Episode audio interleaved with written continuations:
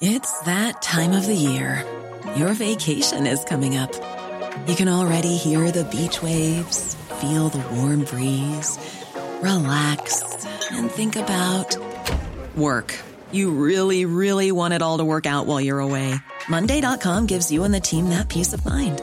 When all work is on one platform and everyone's in sync, things just flow wherever you are.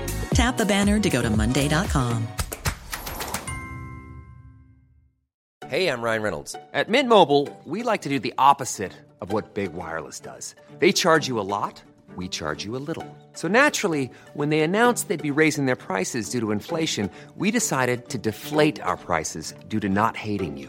That's right. We're cutting the price of Mint Unlimited from $30 a month to just $15 a month. Give it a try at mintmobile.com slash switch. $45 upfront for three months plus taxes and fees. Promo rate for new customers for limited time. Unlimited more than 40 gigabytes per month. Slows. Full terms at mintmobile.com.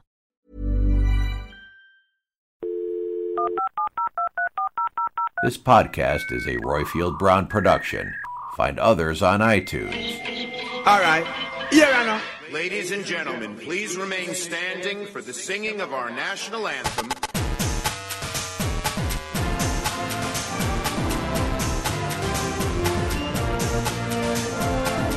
Brexit means Brexit. My administration has accomplished more than almost any administration in the history of our country.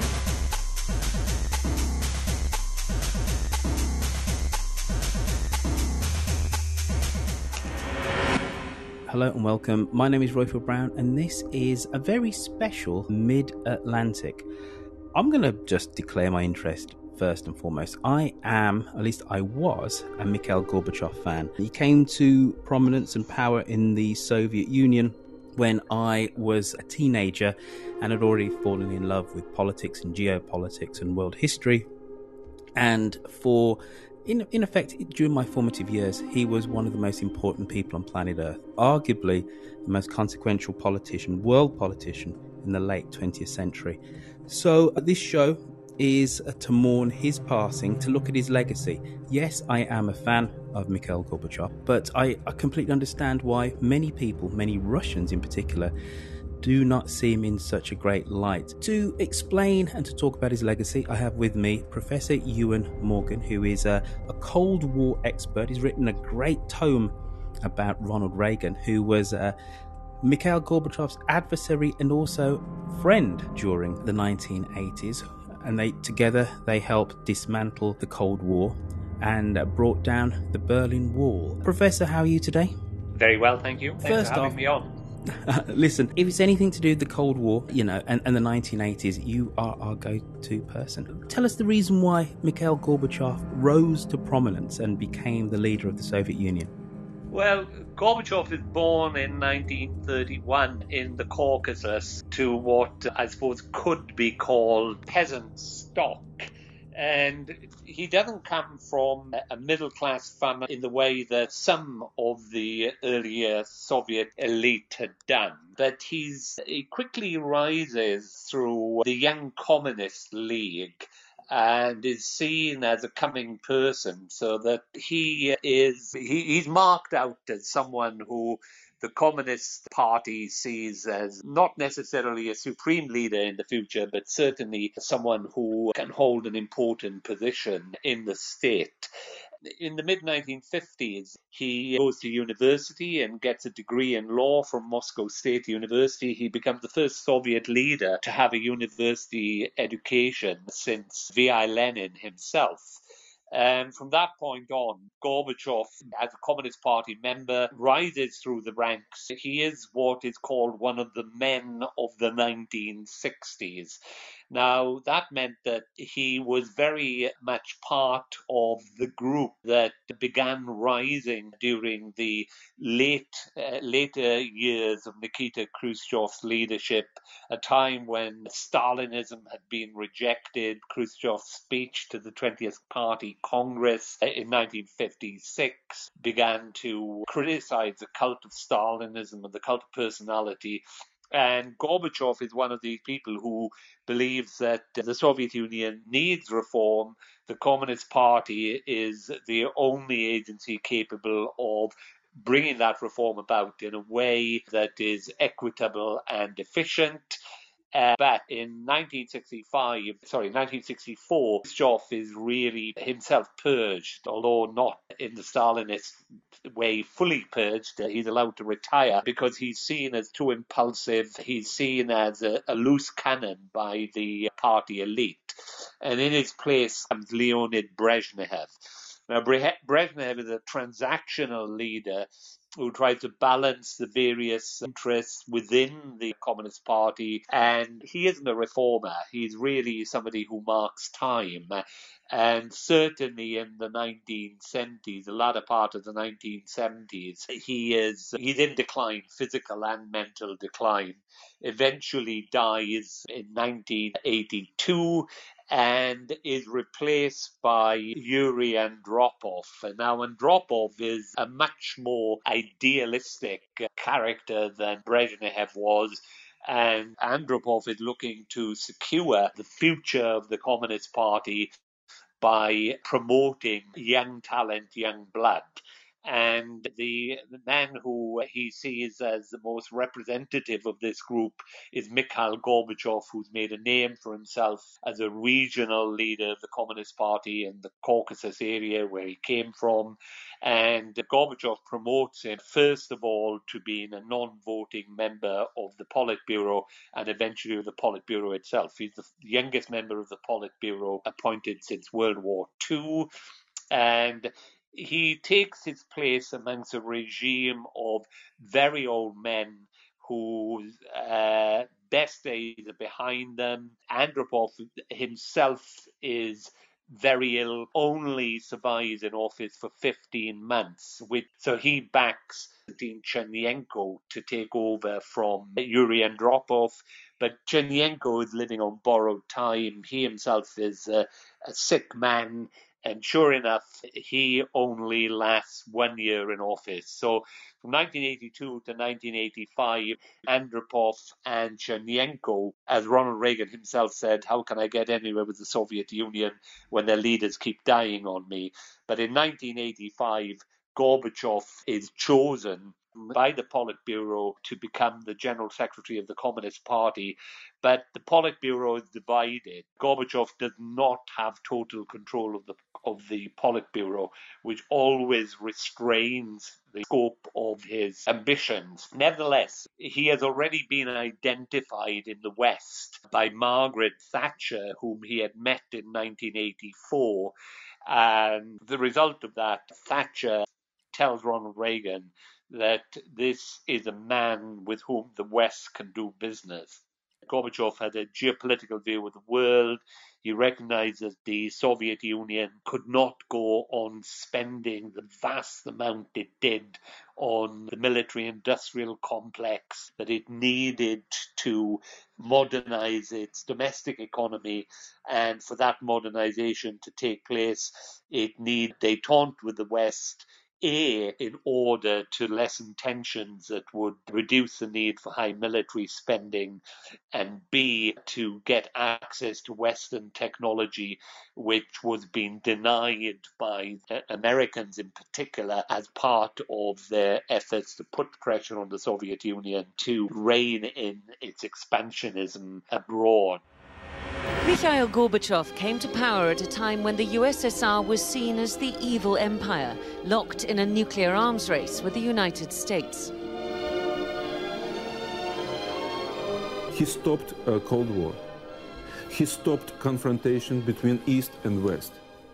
Millions, hundreds of millions of people in the world uh, must uh, say thank you, Mr. Gorbachev, for freedom, for independence, for new policy, for democracy, for, uh, for liberal political systems. After the death of Konstantin Chernenko, Gorbachev was seen as a new kind of Soviet leader. Relatively young and a man who was able to engage easily with the people, calm them in a way his aged predecessors had not. A man Western leaders could do business with. But Gorbachev inherited a superpower with a failing economy. Long queues outside empty shops punctuated daily life. just before we, we move on, Iwan, and, and we really we really get into let's say the, the 1980s, just give us a, a real quick snapshot of the geopolitical situation. There is detente, but we still do have the Cold War. Set us back in the early to mid 1980s globally. What was the situation that Russia found itself in politically, geopolitically, and economically? By the late 1970s, the Soviet Union had achieved nuclear parity with the United States. And that was something that the Soviet leadership had determined to achieve as a result of its perceived humiliation during the Cuban Missile Crisis of 1962, when it was seemingly forced to back down by the superiority of American nuclear power. In late 1979, the Soviet Union invades Afghanistan. Now, this is significant because it's the first time Soviet military power has been deployed outside Eastern Europe. A Soviet bloc in Eastern Europe which is created as a result of the Red Army's success at the end of World War II. But in 1979, it invades Afghanistan. There's a debate about why this took place. Some see it as a defensive move to prevent the spread of Islamic fundamentalism from the Iranian Revolution up through Pakistan, Afghanistan, and into the Muslim areas of the Soviet Union. That's one theory. Another theory is that the Soviet leadership now saw itself as the equal of the United States, and therefore, under the cover of the detente of the 1970s, they believed they had the right to intervene wherever they chose, so long as it did not lead to confrontation with the Americans. What happened as a consequence was that by 1980 there was a perception that the West was losing the Cold War. This perception was strong in the West as much as it was in the Soviet Union. And of course, it was an exaggerated fear for the very simple reason that the Soviet economy was incapable of sustaining a, a new technological armaments development for much longer. And but no one knew this as yet. There was there was certainly an exaggeration of Soviet power, but it brings in the West to office, brings to office in the West people who are determined to restore Western power through through the restoration of Western strength. And of course, no one is more typical of this than Ronald Reagan, elected president of the United States in 1980 but also Thatcher, who has warned about the dangers of Soviet power and Soviet ambition. So much so, of course, that she's known as the Iron Lady in the Soviet Union, not a term of goodwill, even though Thatcher gloried in the nickname. But in the early 1980s, the West is determined to push back. And the Cold War enters a very, very dangerous stage because the Soviets now feel that there is a danger of a Western preemptive nuclear strike. And these uh, fears reach their peak in 1983 by the end of that year, the Soviet leadership is convinced that the Able Archer NATO exercise that is taking place in November and early December 1983 is really a cover for what is going to be a preemptive attack on the Soviet Union. The crisis blows over, but it persuades Ronald Reagan that he's got to tamp down Cold War tensions in order to avoid an unnecessary nuclear war. But of course, he has nobody in the Kremlin whom he can deal with because they all see him as a warmonger. And it requires a new person, Gorbachev, to come to power who sees the necessity of uh, reducing tensions and establishing a new relationship with the West. Margaret Thatcher is the first person to appreciate his potential in this regard when they meet in 1984. But as soon as Gorbachev is sworn in as uh, General Secretary of the Communist Party, Reagan sends him a message urging him to meet with the American president in a summit to discuss reducing US Soviet tensions and looking at means of reducing nuclear weaponry. Although it takes a while for that initiative to bear fruit, it eventually bears fruit in the latter part of 1985 when Reagan and Gorbachev meet for a summit on Lake Geneva and they find out that they get on well together. Reagan himself said, For the first time, I saw Soviet leader smile. Gorbachev had a low opinion of Reagan, initially at any rate. He, he gets to appreciate him more with time. He sees Reagan as very much uh, an American leader who deals in stereotypes about the Soviets. And Gorbachev tells him, look, uh, I don't wake up every morning thinking about how I can start a revolution in a third world country. And he's, he's willing to make a joke, which is always a good way of getting on with Ronald Reagan. And even though the Geneva summit does not actually deliver anything of huge substance, it establishes a relationship that will be built on in the next three years to move on in a series of summits. And without Gorbachev, the Soviet Union and the United States would have remained locked in tension. Again, another masterful sweep, Professor. I'm going to go to the end of the Soviet Union to try and understand some of the pressures that Gorbachev might have been under internally in, in the Communist Party. Very obviously, what happens in the summer of 1991 is that communist hardliners try a coup d'etat. They try and roll back perestroika and, and glasnost, and they succeed for all of about three days before People Power Yeltsin and Yeltsin roll their coup back. Could you tell us about those internal battles that Gorbachev must have been having with some elements of the Politburo when he's going to Geneva or to Reykjavik or to Helsinki during the 80s and entreating with with Reagan and the Soviet Union is rapidly changing. What can you tell us about those internal communist Politburo discussions? Okay, well, when Gorbachev takes over, he's a true believer in communism and the Communist Party. And he begins with the notion that the reform, the internal reform of the Soviet Union, can only be achieved via the agency of the Communist Party. Slowly but surely he changes to see the Communist Party as the problem rather than the solution.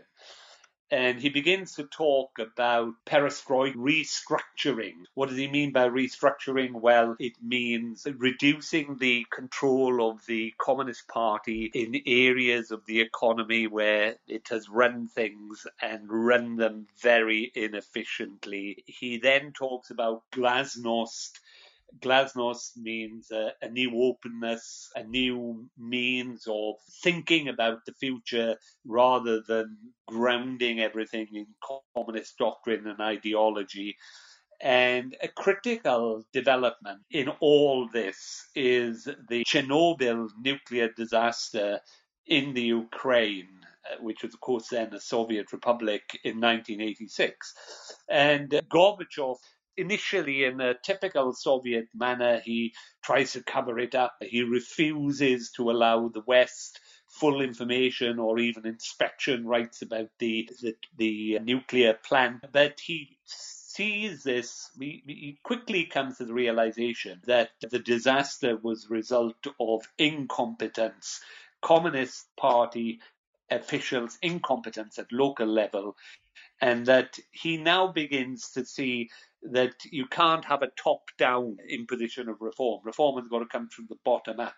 So he's getting more and more radical in his thinking. He's evolving. The Gorbachev of 1989 is different to the Gorbachev of 1985. But of course, the more radical he gets, the more opposition that he finds in the Politburo from the old hardliners. And in many regards, the crux of their antagonism becomes Gorbachev's relation with Reagan. And this is one reason that Gorbachev cannot tell 1987. So uh, they've been meeting for quite a while. The Geneva summit and the Reykjavik summit have largely founded, particularly the Reykjavik summit, on Gorbachev's insistence that the Americans have to stop the development of the Strategic Defense Initiative. Now, Strategic Defense Initiative is better known as Star Wars, but it promised to revolutionize nuclear deterrence doctrine.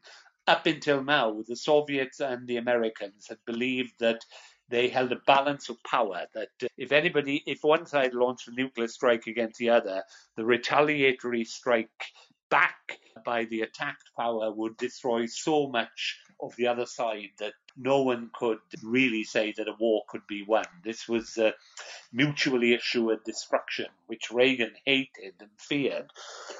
And what Reagan wants is a system of defensive weaponry, lasers based in space that can shoot down any incoming missiles targeted on the United States. And what this means, of course, is that if you've got defensive nu- uh, weaponry against nuclear attack, that that by implication makes you contemplate an offensive, preemptive strike by against the Soviet Union, which Reagan had no intention of doing, by the way. But such was the Soviet mindset that Gorbachev dared not reach any agreement over intermediate nuclear weaponry until Reagan signaled a willingness to abandon SDI. In the end, Reagan stubborn, and Reagan is absolutely determined. Look, he said, I'll give up every offensive nuclear weapon we have, but I'm not giving up the, the development of SDI because you know it will protect us from some future madman uh, who wants to rain nuclear bombs down on the United States. And Gorbachev realizes he cannot push Reagan any further. He also realizes that the United States is very far away from actually developing Star Wars. It's still very much at the planning stage. And the Soviet Union cannot afford to follow it. And that's another reason why it needs a better relationship with the United States. So Gorbachev gives in and agrees to an unconditional abandonment of each side intermediate nuclear weapons. But of course, this is another factor. And in 1989, Gorbachev decides that he has to do something about the opposition and the uh, what he decides is that he decides to create a new office of president, which he will hold independent of the Communist Party. Now, this is a very, very big moment because up until now, the uh, General Secretary of the Communist Party has been the unquestioned leader. But now the General Secretary of the Communist Party is trying to create a different power base for himself because as president he will be directly elected by popular vote, even if that popular vote is, even if there are no other alternatives running against him. The fact that Gorbachev is creating this office is seen as a threat to the very power base of the Communist Party. And Gorbachev takes it one stage further. By this time, the notions of freedom bred by glasnost are beginning to lead to demands for more freedom from the grassroots up, and particularly from the other Soviet republics who are effectively under the control of the the Russian Republic, which is the Communist Party power base. And in response to this, Gorbachev decides to draft a new treaty of union, which will end the domination, the Muscovite domination of the Soviet Union and allow real devolved powers to the different republics. And this is the last straw for the old guard. This is what precipitates the attempted coup of August 1991. Gorbachev knew the Soviet Union could no longer afford the Cold War. In the White House, he found a president equally interested in reducing nuclear weapons. Their signature agreement to ban short and medium range ballistic missiles, halting the nuclear arms race. The importance of this treaty transcends numbers. We have listened to the wisdom of in an old Russian maxim, and I'm sure you're familiar with it. Mr. General Secretary, though my pronunciation may give you difficulty, the maxim is dovayi no provayi. Trust but verify. На каждой встрече вы это повторяете.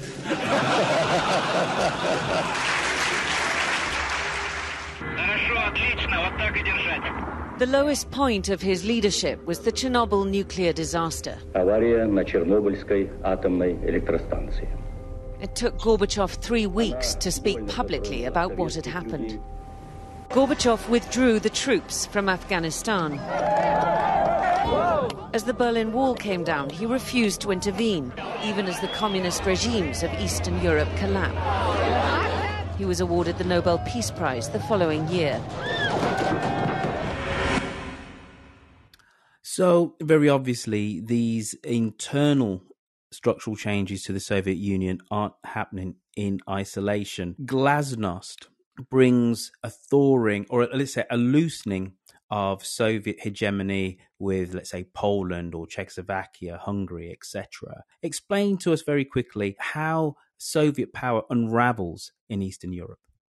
Well, it unravels in Eastern Europe for a variety of reasons. Soviet power has come under challenge initially in Poland. Uh, in 1981, cracks down on the Solidarity trade union movement, which is trying to demand democratic rights, workers' rights, and they they establish a military dictatorship really in order to pre- preempt a Soviet invasion. Had the Soviets invaded Poland in the way they invaded Czechoslovakia in 1968 and Hungary in 1956, that could have been a very dangerous moment in the world because Reagan was determined that that should not happen without a, an American response. But the Jaruzelski regime in Poland really is a Soviet puppet and cracks down on solidarity. But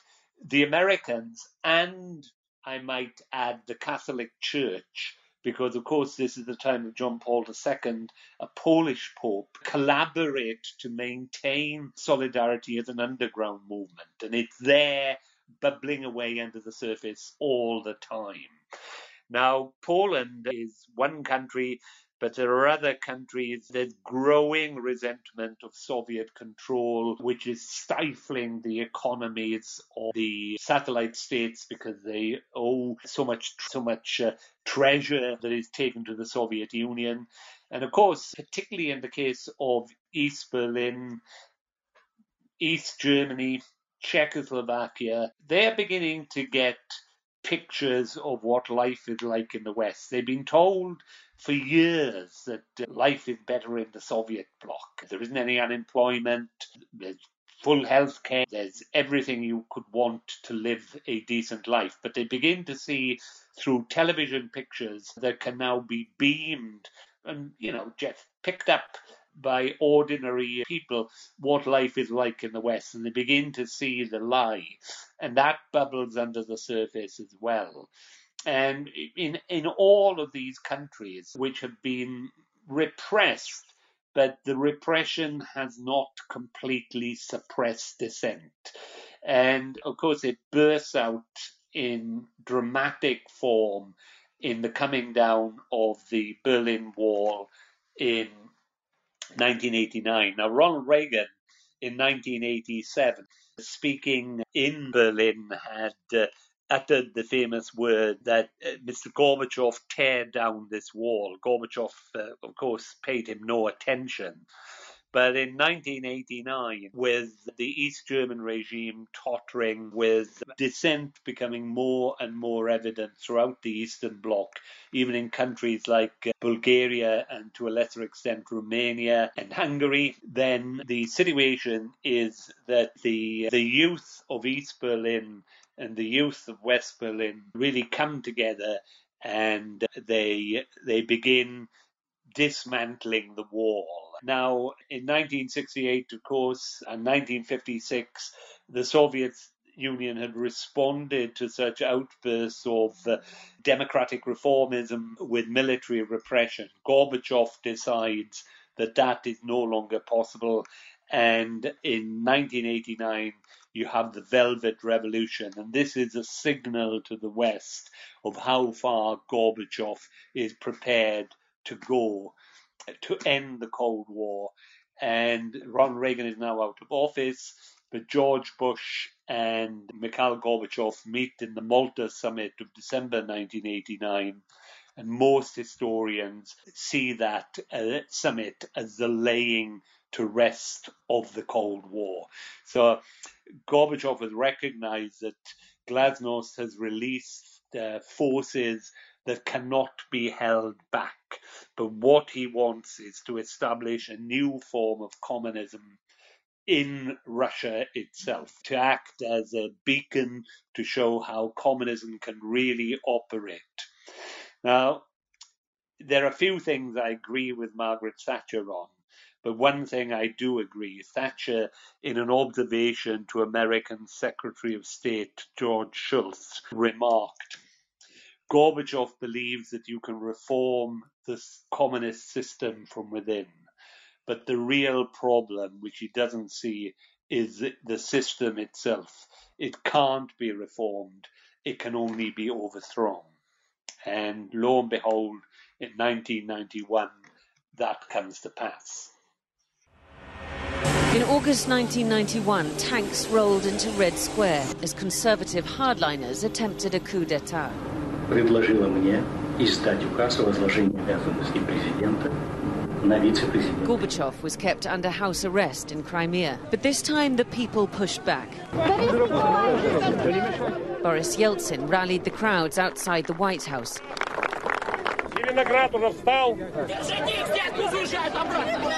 Unarmed civilians faced down tanks. Six years under Gorbachev had given them courage and something worth fighting for. After three days, the coup collapsed and Gorbachev returned with his family to Moscow. But the balance of power had shifted away from him, and he was losing ground politically. In November, Yeltsin banned the Communist Party from Russia. On Christmas Day 1991, Gorbachev had no choice but to resign. Я прекращаю свою деятельность на посту президента СССР. His final order was the lowering of the red flag over the Kremlin. The Soviet Union was no more.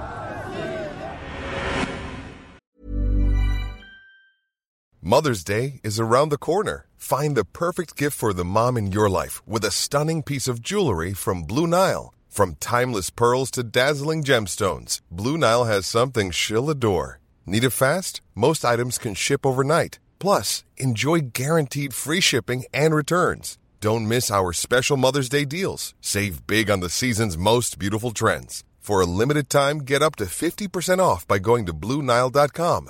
That's Bluenile.com. Hey, Dave. Yeah, Randy. Since we founded Bombas, we've always said our socks, underwear, and t shirts are super soft. Any new ideas? Maybe sublimely soft. Or disgustingly cozy. Wait, what? I got it. Bombas. Absurdly comfortable essentials for yourself and for those facing homelessness. Because one purchased equals one donated. Wow, did we just write an ad? Yes. Bombas. Big comfort for everyone. Go to bombas.com slash ACAST and use code ACAST for 20% off your first purchase. Millions of people have lost weight with personalized plans from Noom. Like Evan, who can't stand salads and still lost 50 pounds.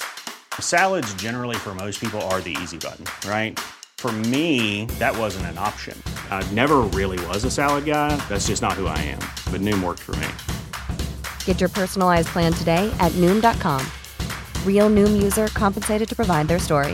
In four weeks, the typical Noom user can expect to lose one to two pounds per week. Individual results may vary. That all happens in an utter whirlwind. But you did talk about earlier about the new Union Treaty, where he creates the office of president, and this also gives more power to the constituent Soviet republics. Take us up to the the coup d'état and then I think what we'll do, we'll open this out if you've still got the time to be this professor to to people to maybe ask you a question or two, and then we can all have a conversation about the legacy of Mikhail Gorbachev. So let's start maybe in the Baltics with specifically, let's say, Lithuania, and with their kind of restive moves when they have their own president, their own parliament now to throw off the, the Soviet yoke. And then let's get as quickly as we can up to the coup in August 1991. Yeah, the fact of Glasnost, the proposed new treaty of union inspires nationalists in Ukraine, certainly the Baltic republics of Latvia, Lithuania, and Estonia, which the Soviet Union annexed in 1940. They now are encouraged to go for broke, to demand real independence. And this, this leads to the hardliners making their last stand. And what they believe is that it'll be just like before. Okay, we got rid of Khrushchev and there was no problem. We did. Stalin was denounced. There was no problem. We we're not dealing with a democratic with a, a nation with a democratic tradition. Tradition here, the the Russians people will do as they've always done and obey us. But of course, this was different. This is where we heard in that news clip Boris Yeltsin, the leader of the Russian Republic, rallies opposition and the plotters don't know what to do. They think it's going to be a matter of days. They're going to get Gorbachev to to retract his reforms and uh, give him a bit of time and then get rid of him so he can't cause any more trouble. But they've unleashed a, a huge wave of grassroots protest, which they don't know what to do with, and the plotters yield to the to the to the popular impulse. Yeltsin had very reluctantly agreed the draft of the Treaty of Union as leader of the Russian Soviet. Yeltsin didn't like Gorbachev. Gorbachev had sacked him from a previous job. So there was personal animus, but basically Yeltsin decided that now was the moment to put the Soviet Union out of existence. And he refuses to abide by the new Treaty of Union. And Gorbachev has got no means of pressurizing him. Once the Russian Republic has refused, it creates a domino effect elsewhere and Gorbachev is left holding a powerless presidency. His last act as president, ironically, is to declare that the Soviet Union is no longer in existence. And this, this is at the end of 1991. It's a hugely spectacular moment, incredibly fast developing caught the West by surprise. Many uh, Western leaders wanted to preserve Gorbachev because Gorbachev, they believe, was their best hope for all peace and order. And now a new region was going to be unleashed with nationalist demands in the vastness of what was once the Soviet Union. And George Bush, in particular, who saw order as the first rule of international relations, was left uncertain about what to do. He would have done much better to have, this is wisdom of hindsight, created a new Marshall Plan for Eastern Europe to help Russia and the Eastern European nations to adjust to the reality of the new democracy. But in the case of Russia, of course, Russia was left hanging, and that opened the way to the awful decade of the 1990s where it was president but patently couldn't handle the challenges of the job. Again, a brilliant summation. Now is the time, good people. If you have a question, if you're on stage whilst we have the professor, why don't you unmute and, and fire your question to him? Or if you've got an observation of which we can basically all share and basically kind of comment on. If you're in the audience, now's the time also for you to, to raise your hand and uh, we can come up, you can come up and we can have a conversation about the legacy of the politician who I think is probably the most con- consequential of the late 20th century in terms of the, the, the speed of change which he brought to to the world, which is Mikhail Gorbachev, who of course passed away yesterday. So First off, we have on stage a, a, few people who have real insights when it comes to the Soviet Union, or at least Russia post the Soviet Union. Greg Satell, I just wondered if you had a point, an observation, a question about Mikhail Gorbachev, which the professor could answer. Yeah. So, Professor, I'm particularly interested in the, the question of to what extent the leaders make the time and, and context and to what extent the, the time and context makes the leader.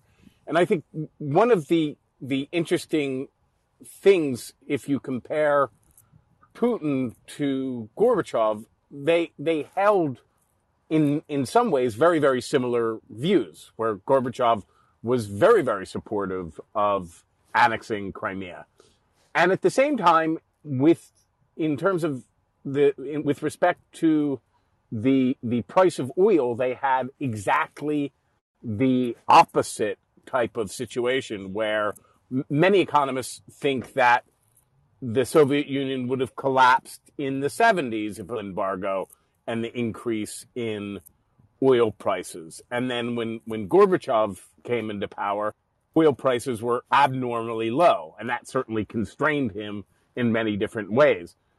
Where Putin had the exact opposite experience where when he came in, oil prices were really low. And then almost as soon as he came in, oil prices started to rise. And that, of course, gave him much greater freedom to act. So how should we understand that? To what extent did the times make Gorbachev and the times make Putin? And to what extent did they, did they make their times? with regard to Gorbachev, I think that we are looking at a situation in the 1970s where oil prices went through the roof, even more so uh, than they are doing today. And of course, you had the Arab oil embargo of 1973 4, followed by the OPEC oil price hikes of 74, and another OPEC oil price hike to capitalize on the revolution in Iran, which had dramatically reduced the Iranian oil production. And in many ways, of course, that was critical to the to the Soviet Union.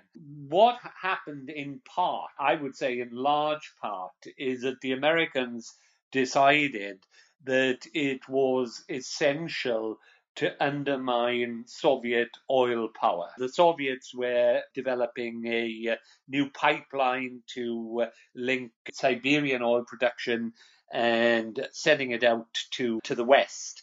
And Ronald Reagan attempted to get the West to join him in economic warfare, but at a time of uh, extreme recession in East in Western Europe in the early 1980s, nobody was willing to follow him. But uh, the the, Ameri- uh, the, the uh, American intelligence secret ops did buy me the development of the Yamal pipeline, which is supposed to be a dual pipeline. It eventually opens and it's only a single pipeline.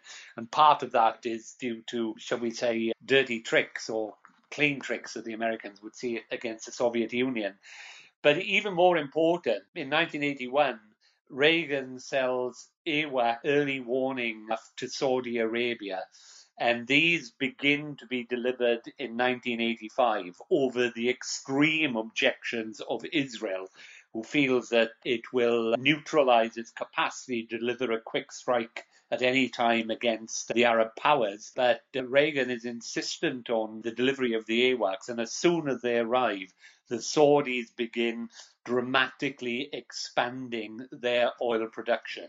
And that has a very significant effect on the Soviet economy. As the price of oil comes down, the most important Russian Soviet resource is declining in significance. And you're right, that did help to constrain Gorbachev to increase the pressure on him to find new ways of reforming the system and with Putin, certainly since not in his first term so much, but I think in his uh, second and now his third term, the price of oil and natural gas has been critical to allowing Putin to pursue his geopolitical objective. But even allowing for that, I think that Putin and Gorbachev have one thing in common.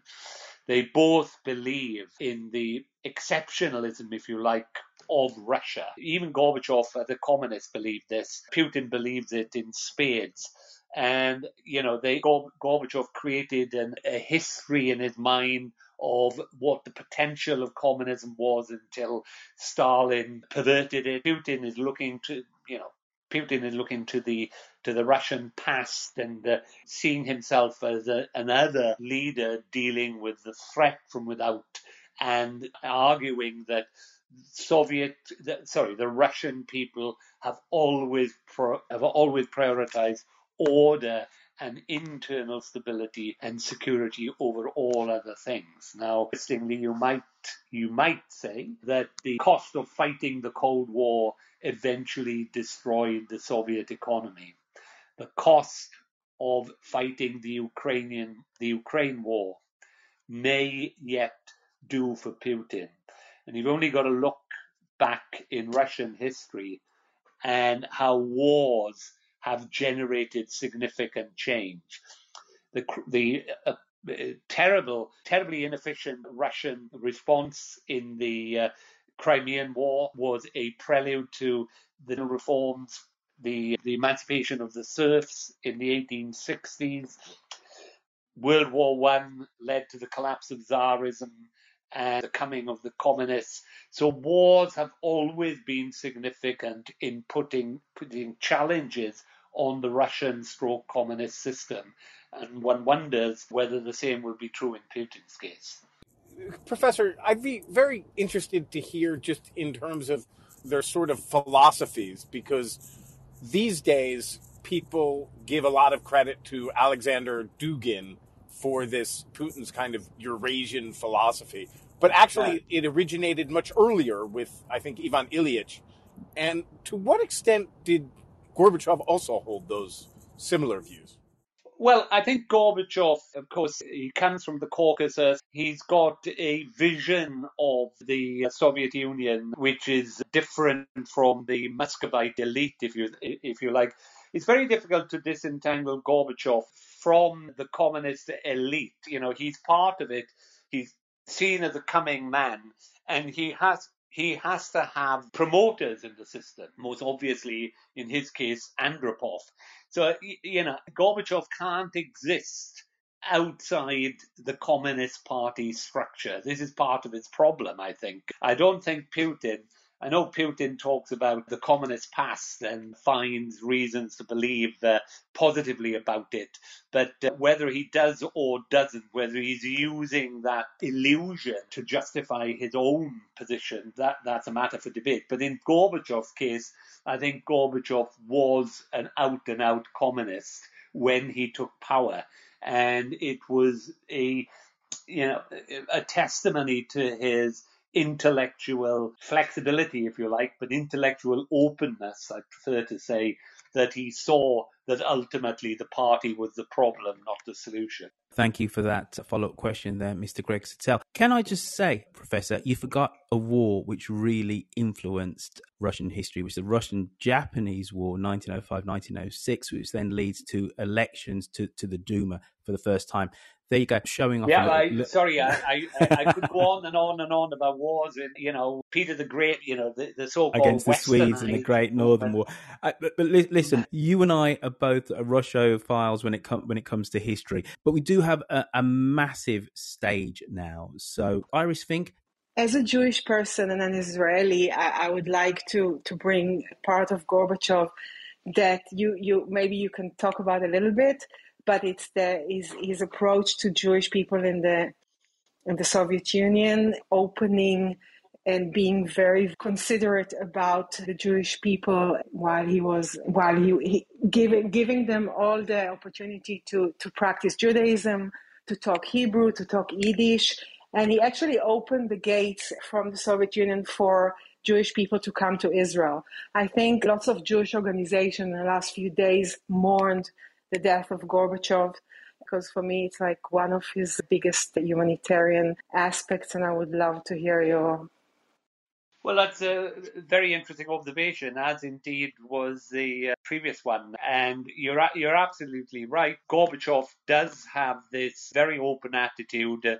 The role of Jews in the Soviet Union, of course, you know, you can go all the way back to Tsarist times. The uh, pogroms of the, uh, the late 19th century and uh, the the very ambiguous position of Jews in the Soviet Union the suspicion that you know they they're not dedicated communists because they have a different system of beliefs. And Gorbachev is very open and you are right. I I should have said in my talk that whilst I concentrated a lot of Gorbachev's ideals which weren't realized, I think this was one where he is fully deserving of the applause of history.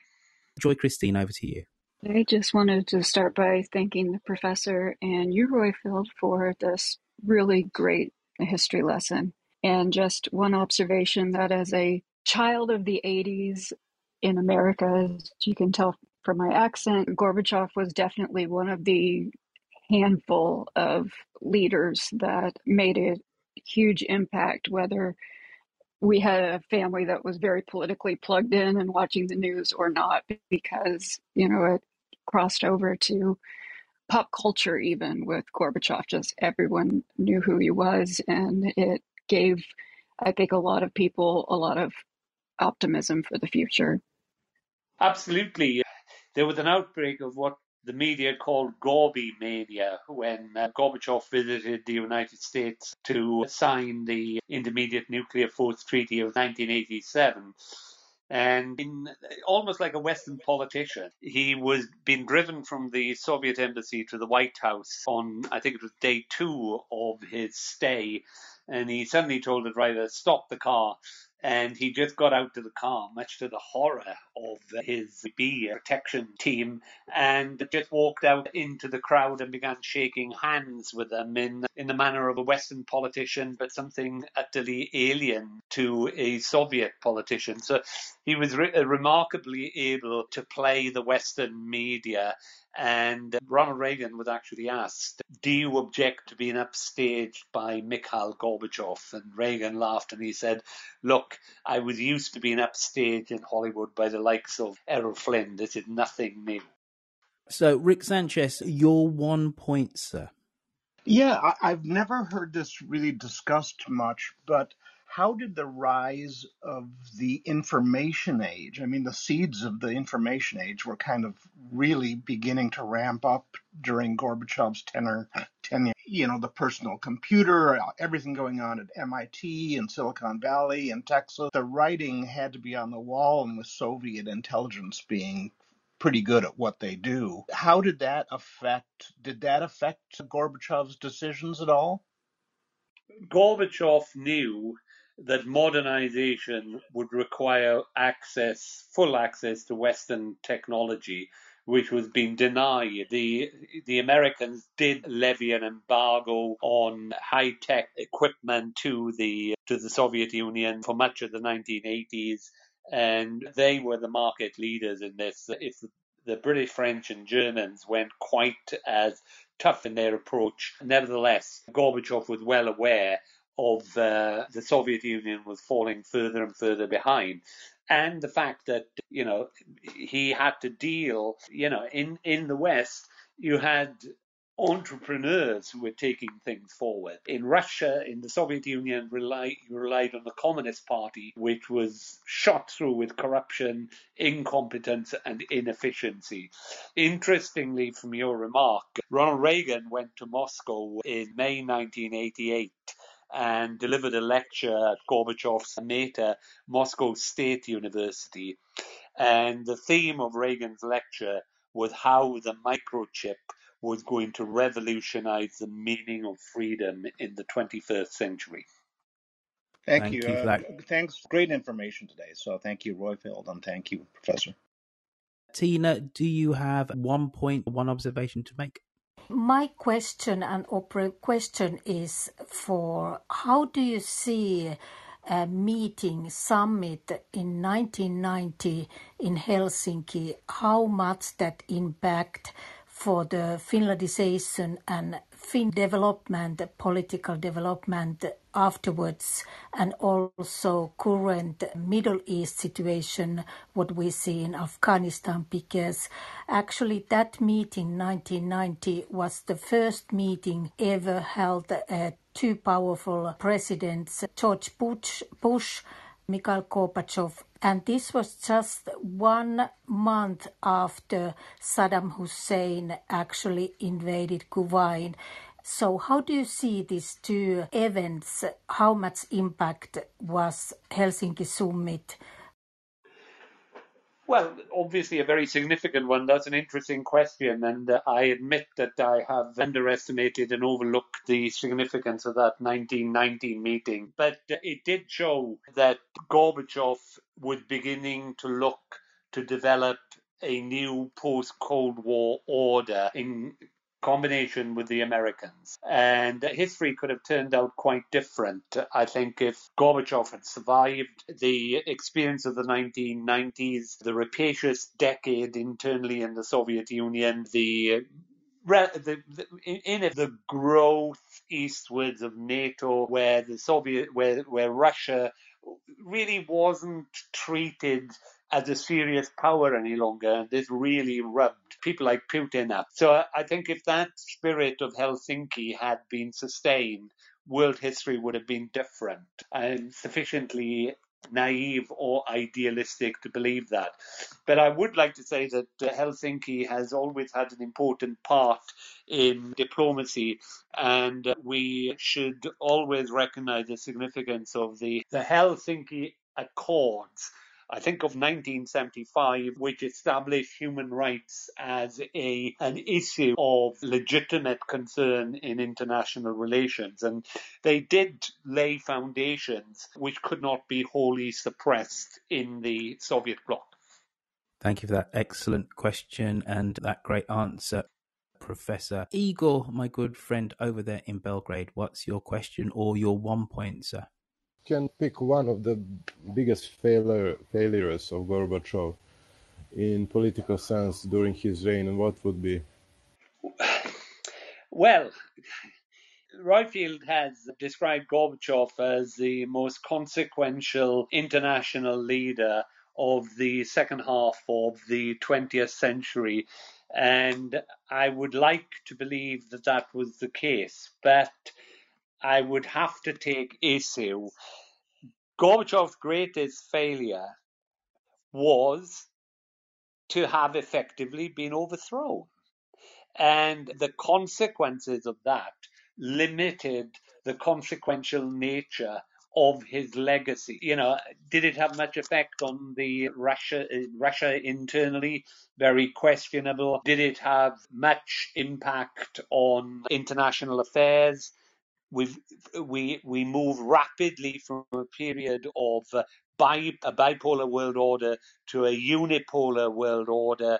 So you know the fact that Gorbachev was overthrown by forces which he could, which he had unleashed but couldn't control was significant. And if you want my opinion on the most consequential leader of the 20th century as a whole, I personally would opt for Franklin D. Roosevelt.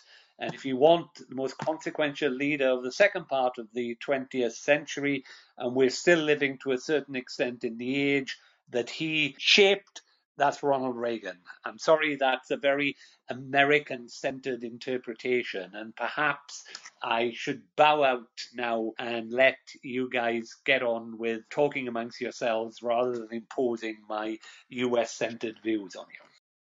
But Prussian, you're up next. Thank you very much for this wonderful room. What do you think that it will happen to between German-Russian uh, relationships with giving this president ruling Russia and this situation? Do you think that there will be somehow some kind of coming back together, maybe after decades, or what do you think? Do we expecting a very cold war between or, or cold war similar situation between Germany and Russia? Thank you and well, that's an interesting question. I suspect that Germany, you know, Germany's taking quite a hit at the moment in standing up to Putin and Russia, uh, possibly uh, not doing as much as, shall we say, the United States and even, dare I say it, the United Kingdom.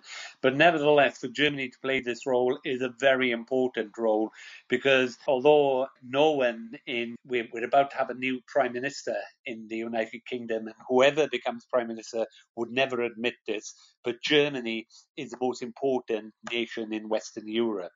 And personally, I am pleased that Germany is playing more of a role in European diplomacy at the moment and ha- recognizing that a strong German military is an important force for peace in Europe. So, whether that means a prolonged cold, new Cold War with the Soviet Union, we shall see. It all depends on how long Putin lasts and what replaces him. Professor, really a question regarding on the economic aspect of it. I think we've discussed a lot of the Gorbachev political legacy, and I think there's no question that he literally broke down the wall. I wonder, in your research and studies, what do you think his impact on the economic development in Russia? Whether that was one of his points that he probably quote unquote overlooked, or whether he was not able to implement, you know, the Western style market economy, trading, et cetera, et cetera and what do you think of the future, you know, in the current Russia, that his impact on economic development, where Russia could learn or emulate or develop its own economy in a market economy manner? Thank you. Well, of course, Gorbachev was very suspicious of the market, but he recognized that in some circumstances the market was useful. I don't think his perestroika and glasnost policies had uh, sufficient time to develop uh, you know, we've got to remember that the Communist Party controlled so many aspects of the Soviet economy and that it was an increasingly inefficient, corrupt, dead hand. So uh, it's difficult to say with Gorbachev. Russia, you know, Russia has a GDP today equivalent to that of South Korea. It is a military superpower, but an economic second-rate power. For the for Russia to develop, I think it has to open up to more development of new things rather than rely on primary sources like oil, uh, natural gas, etc and that requires a free market or a, a mixed economy, more accurately. I don't think the free market exists anywhere. But for a Western style mixed economy to emerge, that is probably Russia's best hope.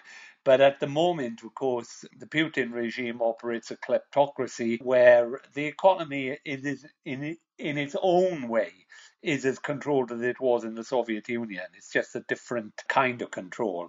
And in, I, I can't see much prospect of that happening. And to make things worse, of course, many of what you could call the intelligentsia, many of the entrepreneurial class that uh, would uh, push things forward and bring about change. Many of them have left Russia in protest at the war settled in places like Georgia, Turkey, some of, and uh, Germany and Poland. And you know that class is required to be if if Russia is to forge a genuinely modern identity.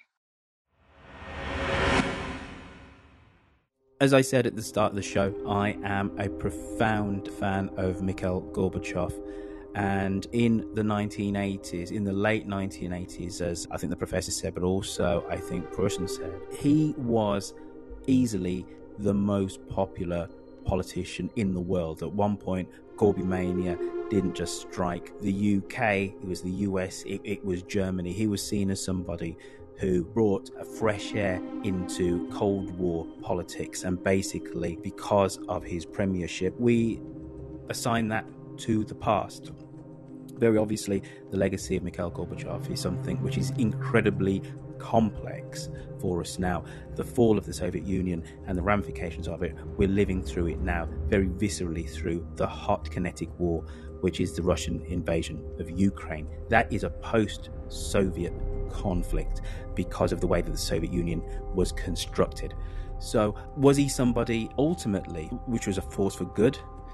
I think we can absolutely say say that he was, but just because somebody is a force for good doesn't mean that in their wake confusion, war, and other negative aspects are also wreaked in their wake. The Soviet Union did collapse literally overnight. Western leaders, as the professor, as the professor said, didn't see the end of the Soviet Union coming, or at least they didn't see it coming in August 1991 to be officially wrapped up on Christmas Day in 1991. That took everybody by surprise. It shouldn't surprise us at all, people outside of Russia, the fact that Russians have a much more negative view of him because what they assign to his rule in the Soviet Union is the end of empire, the end of greatness, the end of Russia for the Soviet Union being at the great tables around the world, helping to mediate on world matters. And then what ha- then what follows is at least ten years of economic retrenchment and and best stagnation, but really retrenchment, where the Russian people had real deprivations. So whilst I think Mikhail Gorbachev is a net positive, he helped tear down the Berlin Wall, give freedom to Eastern Europe, and that's just off the top of my head before I go on a- any further with his legacies. I think we should take a moment to understand how Russians can view him in a very different light. Professor Iwan Morgan, I know that you have a book out at the moment. What is the name of your book? Please plug it on the podcast. okay, the name of the book is Franklin D. Roosevelt well, actually, FDR, transforming the presidency and renewing America. Brilliant. People, please go out. Well, get out your smartphones, get out your laptops, and order that on Amazon and write it a glowing review. Go buy it, write the review. The professor is a wonderful friend of Mid Atlantic and also 10 American presidents. So please show your support from there. Also, if you're in the audience, give him a follow because you never know. The more follows he gets, he might actually come back onto the app. Might be able to tempt him back to, to talk about the Cold War in another guys on another podcast.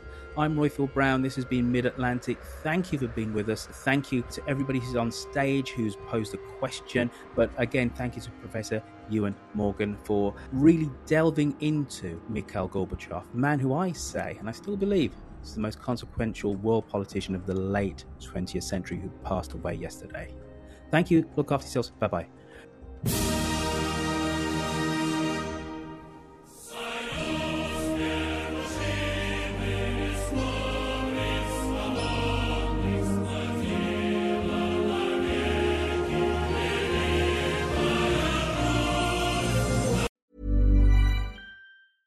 Cool fact a crocodile can't stick out its tongue. Also, you can get health insurance for a month or just under a year in some states. United Healthcare short term insurance plans, underwritten by Golden Rule Insurance Company, offer flexible, budget friendly coverage for you. Learn more at uh1.com. Planning for your next trip? Elevate your travel style with Quince. Quince has all the jet setting essentials you'll want for your next getaway, like European linen, premium luggage options, buttery soft Italian leather bags, and so much more and is all priced at 50 to 80% less than similar brands. Plus, Quince only works with factories that use safe and ethical manufacturing practices. Pack your bags with high-quality essentials you'll be wearing for vacations to come with Quince. Go to quince.com/pack for free shipping and 365-day returns.